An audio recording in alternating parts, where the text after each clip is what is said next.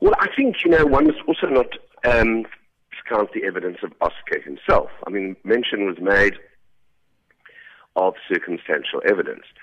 And obviously, the court on appeal looks at what evidence was presented. You know, what are the facts that have been accepted? And included in that must be Oscar's testimony.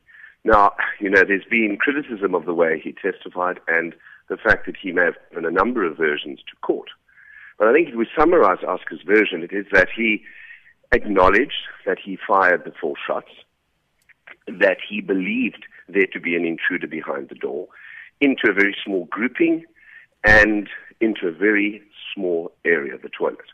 Just based on that, I think a strong argument could be presented to the court that he did not act in self-defense and therefore he um, is guilty of, of murder, at the very least of murder in terms of our doctrine of dolus eventualis.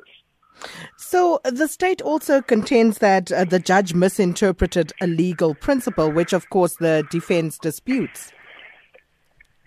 Yes, and the legal principle being dolus eventualis, uh, you know, that he uh, must have foreseen that firing four shots into a tiny little area, uh, knowing that there was somebody behind the door, that, that, that he would kill that person.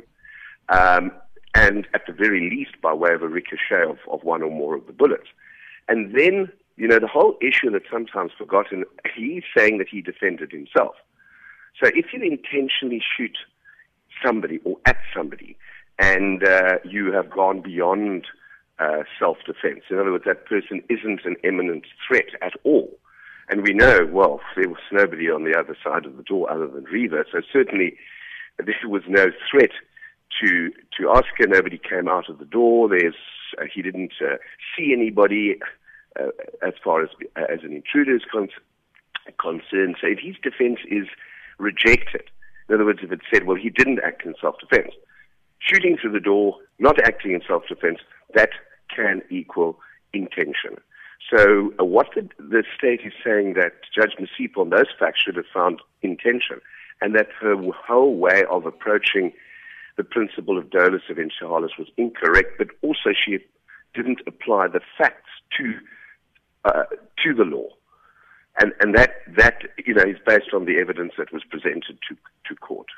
Mr. Booth, from your reading of the evidence, uh, what are the state's chances of winning or losing this appeal? Well, you know, um, again, it's very difficult to, to prejudge these cases because so many people have given so many different um, opinions. But you know, I think there is a very good argument that the that the state has based on the facts I've just sketched. You know, four shots into a small toilet. Uh, you know, knowing somebody's behind there, the door, and in fact not acting in self-defense. I mean, that is a very strong argument to uh, convince the court that he had the intention to shoot shoot the intruder, and flowing from that, he, that conviction should then be overturned and replaced with one of um, of, of murder and, and not a culpable homicide, which is the negligent uh, killing of somebody. So, um, what's likely to happen today, and how long is this uh, likely to run? Well, look, the case has is not a retrial. It's it's evidence that has already been presented.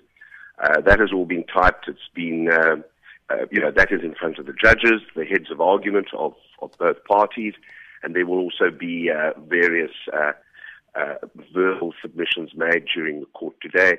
It could be completed today. And, uh, but I don't believe the judges will in fact give their final ruling today. I think they'll probably what is called reserve judgment uh, to a later time and then, you know, hand it down there. But look, they've got all the evidence in front of them. They've got the arguments, the various argument points to and fro.